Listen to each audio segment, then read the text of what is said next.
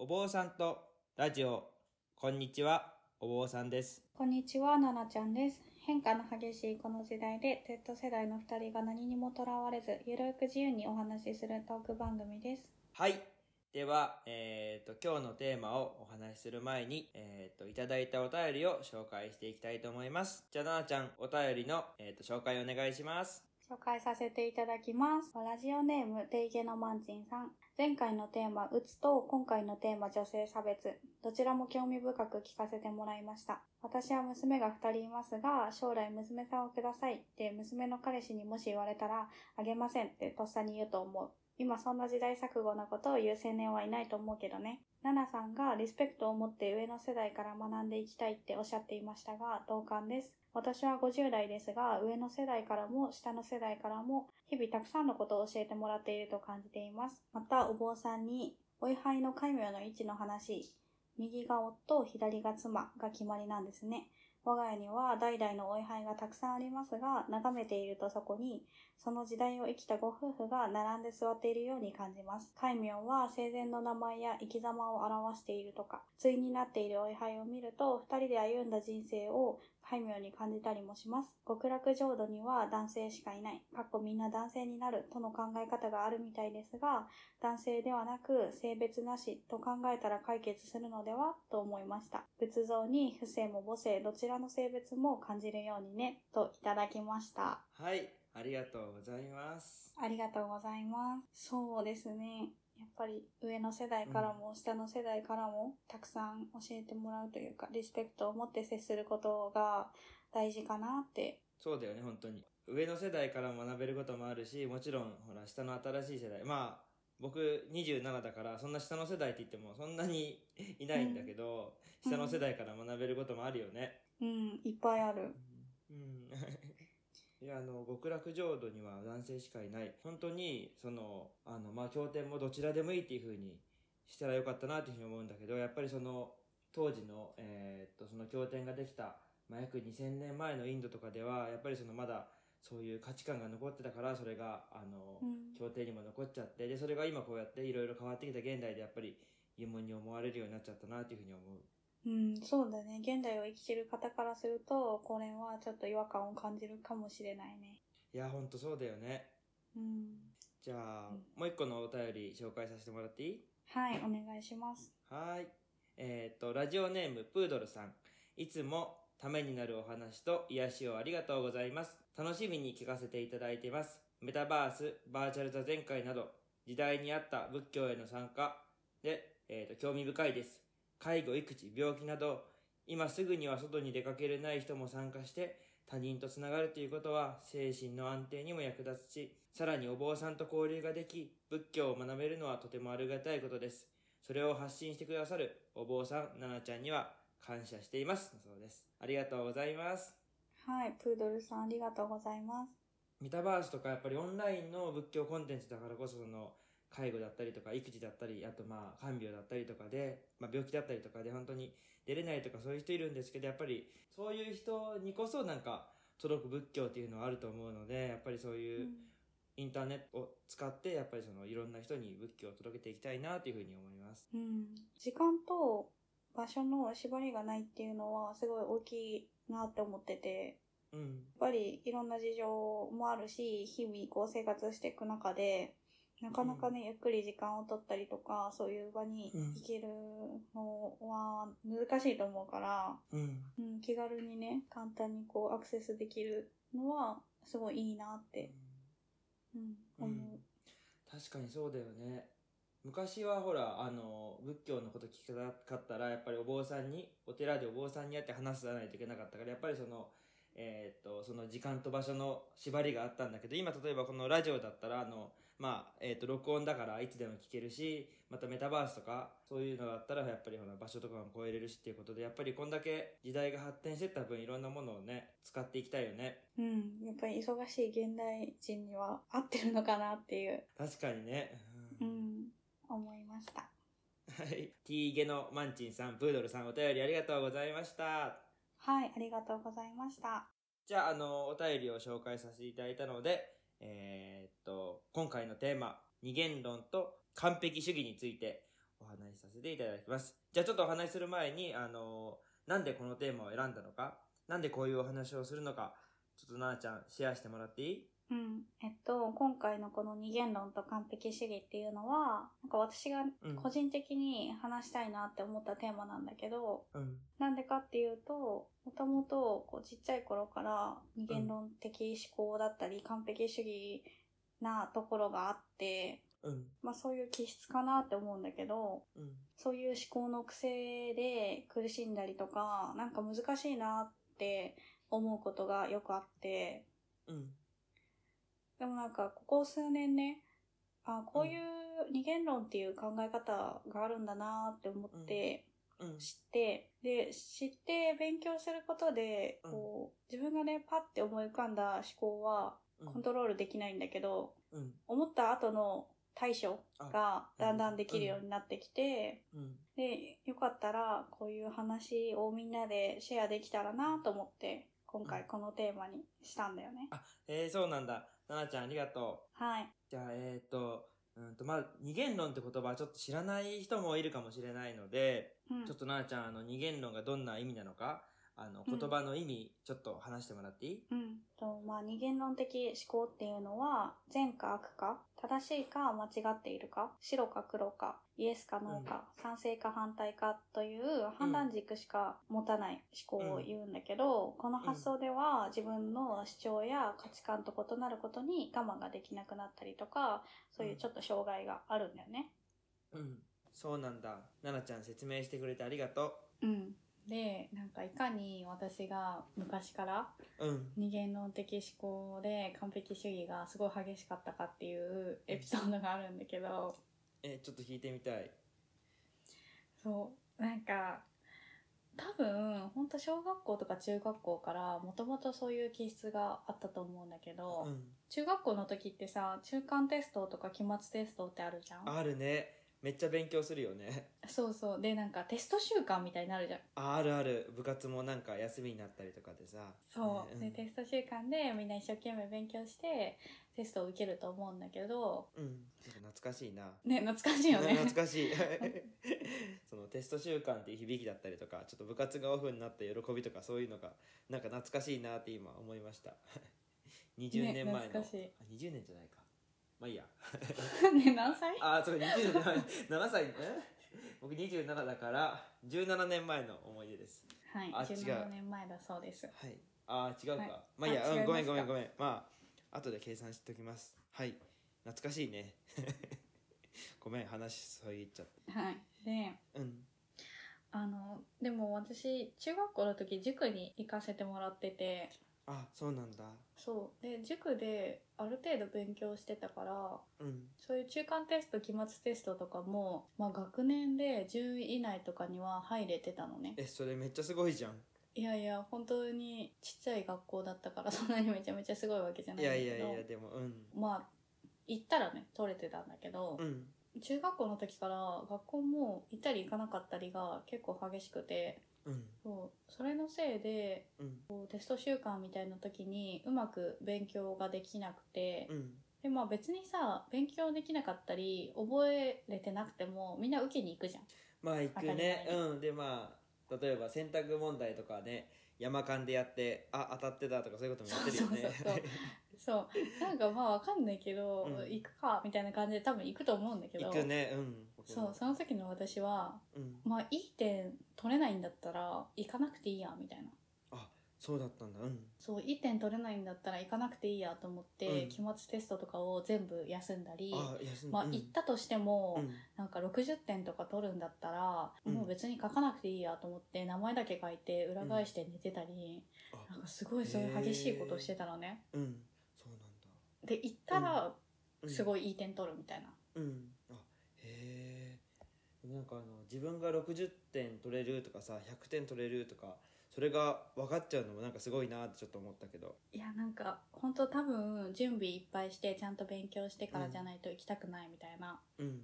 あそうなんだすごい激しくて、本当にね、良くないよ。本当にちゃんと別に点数が取れなくても、うん。あの、義務教育だし、テストを受けに行ってくださいって感じなんだけど、まあまあまあそうだよね。その方が学校的にもいいよね。そう。だけど、不登校とかも相まって、うん。行けなかった。あそうなんだ。うん。そう、点数、いい点数を取ることがいいって思ってたし、うん。まあいい点数取れていいことには変わりないけどねそう、いいことに変わりないんだけど、うん。別にそれが全てじゃないんだけど、まあまあまあ本当にそうだと思う。別に人間誰だって得意とか苦手とかもあるしさ。そう、だってほら理系とか文系とかも分かれてるわけじゃそう、だけど、結構激しくて、私は。んうん。じゃあもう行かなくていいやって言って行かなかったりとか、うん。で社会人になってからも、うん。私社会人になったのが18歳の時だったんだけど、うん。そう自分が就きたかった仕事に就いたのね。そうだね。うんそういわゆる夢を叶えるみたいな、うんそうだね。うん。そう嬉しいことっていうかね。叶えるスタート。うん。そうそう。でだったんだけどまあ新卒で入った会社がすごいうん。厳しかったし、うん。すごい忙しかったし、結構ブラック寄り。あブラックより。あそうなんだ。休憩時間もなかったりとか？そう休憩時間なくてご飯食べれませんとかか、うん、終電で帰ってで、うん。次の日まためっちゃ早く起きていかなきゃとか、休みが全然取れませんみたいな会社で、あそうだったんだ。そう。ででもうん。頑張って続けていきたかったんだけど、うん、うん、やっぱりさいろいろしんどくなってやめたいなって思うじゃん？まあそうだよね。辛いとねやっぱ自分の好きなことでもさ辛いとやめたくなるっていうふうに頭によぎることはあるよね。そう。でもちろん別にその新卒で入った会社が全てじゃないし会社なんていくらでもあるから別に辞めてもいいんだよ本当に、うん別にやめても生きていけるもんねそう生きていけるしそう別に同じ職種でも他に選択肢もたくさんあるし、うん、まあ、条件が違うところだったりを選んだりすればいいだけだから別に辞めればいいんだけどうん。でもその時はすごい頑張ってたから視野がねもともと二元論的思考回路がうん。さらに視野が狭くなってうん。そう辞めるっていう選択肢が自分の中でなかったのね、あじゃあもうあの続けるっていう選択肢一本だけだったってこと？そうだから頑張ってがむしゃらに続けていくか、うん。もうなんか人生ごと全部やめるかみたいな。あそうなんだ。もうあの最近しんどいからちょっと1ヶ月ぐらいサボり目でいこうかなみたいなそういう選択肢はなかったってこと？そうそういうのはなくてん。やるんだったら本当に死ぬ気でがむしゃらに頑張る、うん。けどやれないんだったらうん。もう全部やめようかなみたいな、うんそうだったんだ。そう。まあ病んでたっていうのもすごいあると思うんだけど、うん。そうそんな感じでね、うん。二択。本当に激しい二択。100ゼロ。100ゼロ。白黒、うん。うん。そう思考が強くて。うん。今の話聞いてても100ゼロがすごい強いなっていうかあのめっちゃ極端だな と思った。そうめっちゃ極端、うん本当に別にグレーゾーンだったり、うん。曖昧な風にしとけばいいんだけど、まあまあそうだよねそれは。けどなんかね、うん。そういう思考の癖がすごくて。へえいやなんか本当に僕なんてさもうもうなんか常にさ8割ぐらいでいけたらいいなっていうふうに思って生きてるような人間じゃん。何でも適当だし、だからなんか本当にやっぱそういう僕みたいな感覚からしたら本当に奈々ちゃんすごい両極端だなっていうふうにあの今のエピソード聞いて思った。そうすごい両極端だったんだけど、うん。ここ数年うん。なんかそれじゃあ自分が苦しくなるしうん。今後うまくいかないなって思って、うん。でその時に、まあ、二元論っていう言葉を知ってあ言葉を知ったの？そう言葉を知って、うん。あこういうことなんだみたいな。私がやってるこの白黒の思考回路って二元論って言うんだなと思って、やっぱ言葉を知ったことで気持ち的にも軽くなったりとかした？まあ、言葉を知って、まあ、今でも別に何かが起こった時に二択でパッて考える癖はうん。取れてはないんだけど、まあそれはね、うん、やっぱそういうあの、まあ、性格っていうかさそういうのもあると思うからさそう取れるもんじゃないよねそうしこうん。う感情ってさこうパッと湧き上がるからそれをさ、そうだよね。コントロールはできないじゃん。できないね。うん。そうコントロールはできないんだけどうん。パッて出てきた時にうん。あ違うなって思って対処したりとかあうん。またこういう考え方になってるなって自分で見つめ直すことはできるなって思ったの。そうなんだ。うーん。なるほどね。やっぱりそのちょっと体調悪い時もさ病院行ってあの風邪っていう風に診断してもらったらほらやっぱり風邪薬を飲もうっていう選択肢ができるわけじゃん。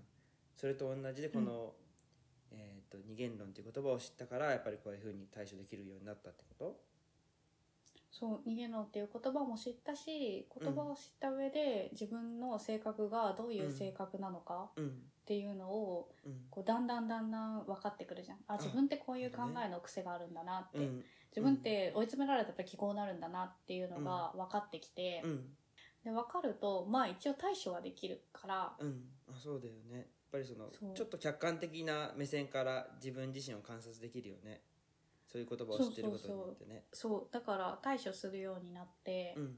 でなんか二元論で別に考えることが悪いわけじゃないんだけどうん。それは悪いわけじゃないと思うようん、それに別にそう必要な時もあるし。あると思う。特にさ、なんか審判とかはさ絶対その考え方いるよね。うんそうだよね。僕みたいな人が審判したらさねアウトかセーフでうーんどっちだろうとか言ったらもうね試合にならないよね。止まっちゃってね進まないもんね。進まない進まない。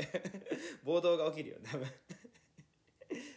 まあそうだからうん。別に必要な時もあるし、それがまたねえじゃあそう全部悪いって考えること自体もまた逃げのじゃあいいか悪いかをさ二択で考える思考回路をいいか悪いかでうん。考えるってことがまた二元論だまあから、そうなってくるよね。うん。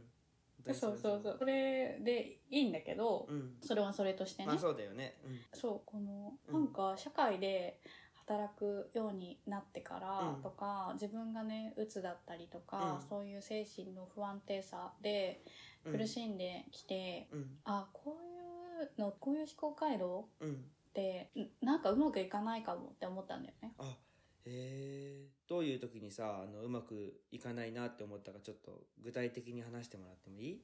なんかうん。本当に個人的になんだけど、こうん。れは。個人的にうん。例えば働いてる時にうん。相性の悪い人ってやっぱいるじゃん。ああいるよねそれはね。まあ同僚とか先輩とか。そうそうそう、うん。相性の悪い人。っうんていてうん。えなんでこの人こういうこと言っちゃうんだろうとかさうん。なんでこういうことするんだろうみたいな、うん。ってなった時に、うん。じゃあその人があだからこの人悪い人だとか、うん。この人嫌いだとかって判断できないなって思ったの。ああ本当にそれはそうだよね。だってその職場でのその人って多分その人のさ一部の側面でしかないっていうふうに思うもんね。例えば奈々ちゃんからしてそその人がさ良くない人でもほら帰り道仕事の帰りにあのうんなんだろう子猫拾ってたりとかさ。うん、あとまあおばあちゃん助けてたりとかそういうことをしてるっていう可能性だってあるもんね。そう。うん。だから仕事場での自分って、自分もねやっぱり一部だし、まあそれはそう。うん。そうみんな一部だと思うから、そこだけでうん。じゃあこの人が嫌いとかこの人が悪いってうん。判断できないし、うん。こう年齢を重ねていくにつれ、うん。やっぱり抱えてるものって絶対何かしらあるって思ってて。それは絶対あるよね。うん。そう。でもその抱えてる問題をうん。もちろんみんながみんな知ってるわけじゃないしオープンにしてるわけじゃないから、まあそれはそうだと思う。だってうん。その人の抱えてる問題ってさあのその人本人にしか分かんないことだもんね。うん、で、うん。そのやっぱ年齢が上がってって過去がさ増えていけば増えていくほどうん。いろんなさ思考も固まってくるだろうしあそうですね。いろんなそうトラウマだったり、うん。いろんな過去を抱えてたりして、うん。今があってその人が今私の目の前にいて、うん。って考えるとうん。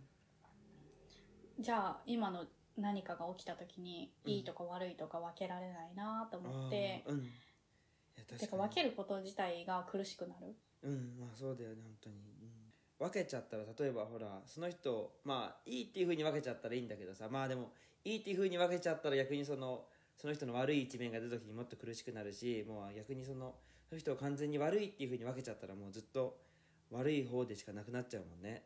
そう。でなんかちっちゃい頃本当学校とかってうん。点数もつけられるし、うん。先生がこれはしていいですよこれはダメですよって言うし、あそうだね。うんそうしじゃあ目標は何ですか、うん。とか努力することがいいですよ？とか、あるよね。夢を持ちましょう？うん。みたいな感じでうん。教育を受けてくるから、うん。そうだよね本当に。なんか正解があると思って生きちゃうじゃん、まあ正解あるそうだね。あの特にまあシステム上しょうがないことかもしれないんだけどほらテストだってさ問題がたくさんあってそれに正解したらあの普通の模範解答っていうか正解したら丸で点数がもらえて不正解だったら×で点数がもらえない。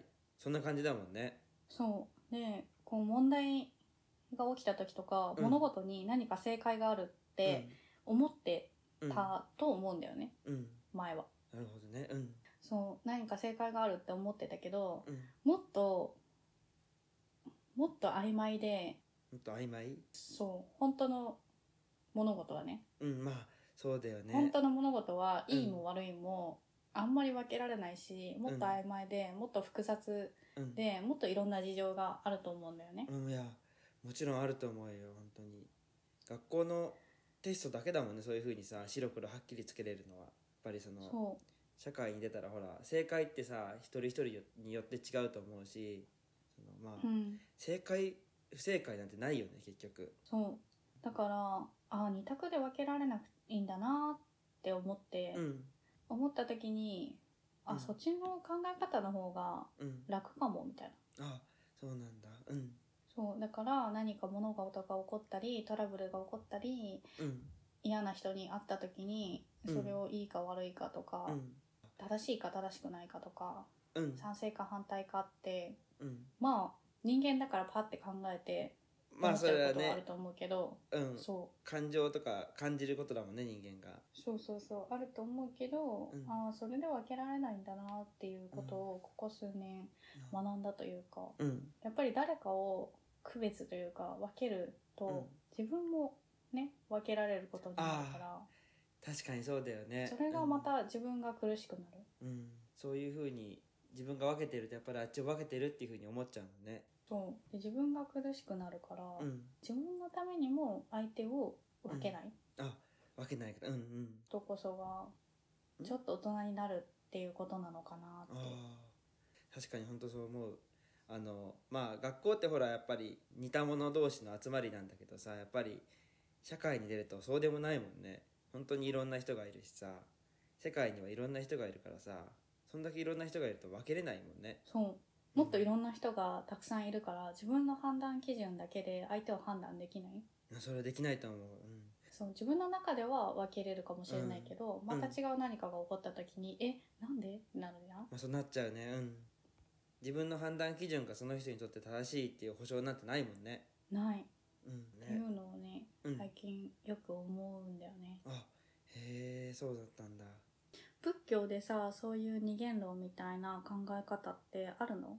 うーんとねまあ仏教の、まあ、お経っていろいろ変わるんだけどあれってまあ哲学書みたいなんだけどあの、うん。まあさっき今日話したようなことが書いてあるところも実はあるんだよ。うーんそうなんだ。そう。あのマイナーっていうかあの馴染みのないお経だと思うんだけどあの法経三昧っていうお経があって、うん。あのまあうん。そう800年代にあの、まあ、中国の人が書いたお経なんだけどそのお経の中に「銀腕に雪を盛り、明月に炉を隠す」っていう、うん。あのまあ言葉があるんだけど、まあ、そのままちょっと現代語訳すると、銀腕っていうのはあの銀でできているお椀、銀でできているお椀にあの、まあ、雪空から降ってくる雪を盛る、うん。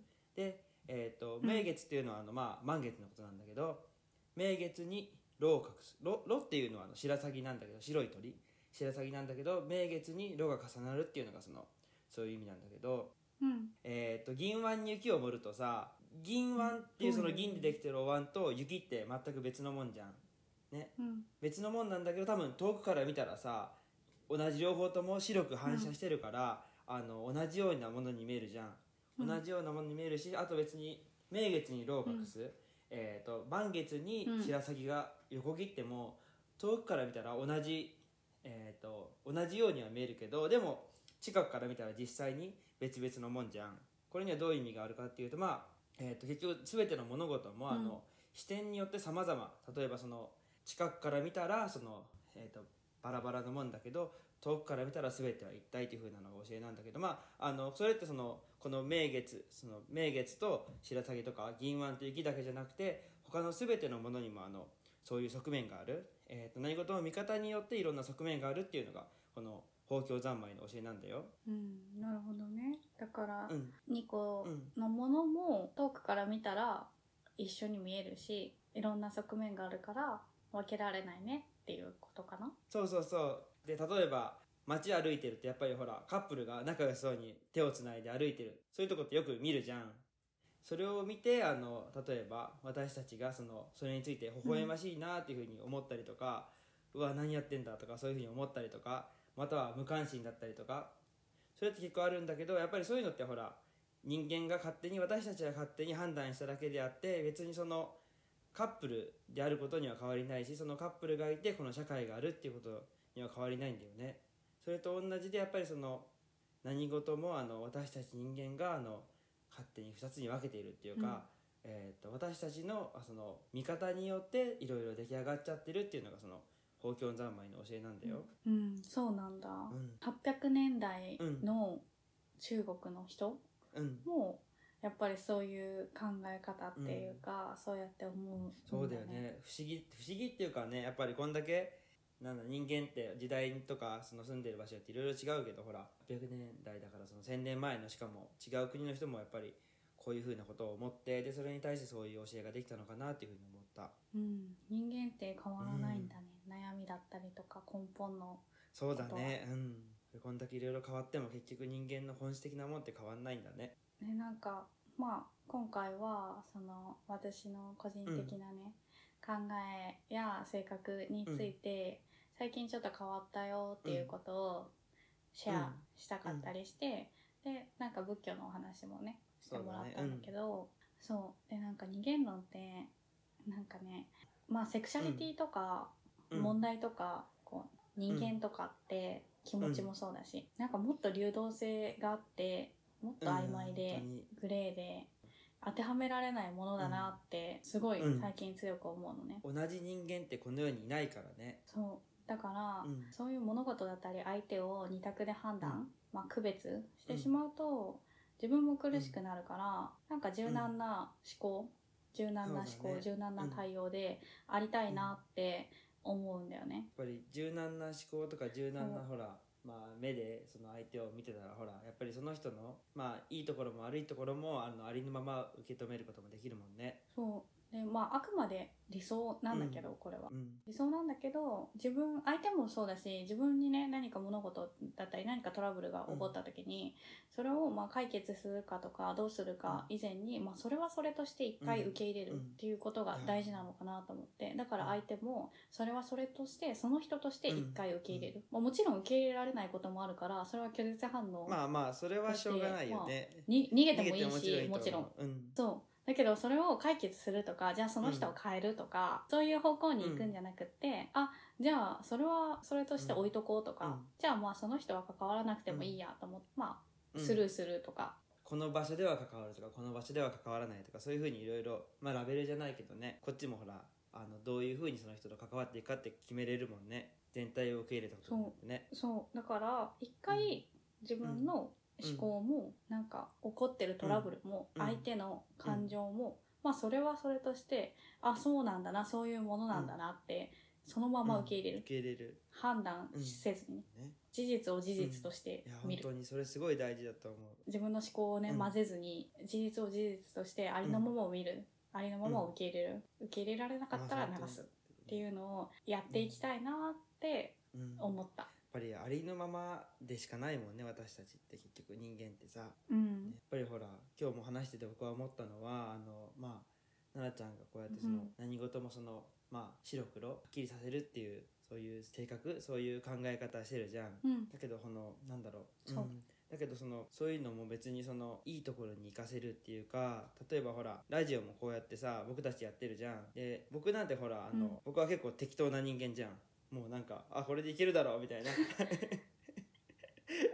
うん。勢いだね。まあまあいいんじゃない？とか言ってそうだってほら、うん。やっぱりそのこういうラジオやっててもさ結局ほらまあ、うん。あの白黒はっきりさせれないっていうことはあるけどほら例えば今こうやってさ録音しててこれを収録して編集して残すかそれとも削除するかってこれって結局二元論的っていうかそのやっぱりそういう判断力が結構いると思うんだよね。うん例えばその奈々ちゃんがこうやって自分の子供だしいろいろ受け入れたことによってこの自分のこういう性格もあのいいようにあの生かしていってほしいなっていうふうに思った、ん。そうだね。自分の性質を全部に当てはめるんじゃなくて、いいところにこう、うん。残していきたいよね。うん。それが一番いいよね。まあ今日はこんな感じで奈々ちゃんがどういう思考っていうかどういうふうに考えてるのかちょっとお話しさせてもらいました。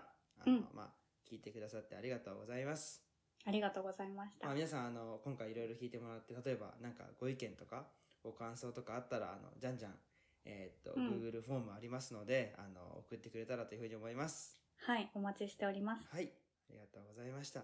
じゃあ、えーっと今回のラジオこの辺で失礼させていただきます、はいではまた次回お会いしましょう。ありがとうございました、ありがとうございました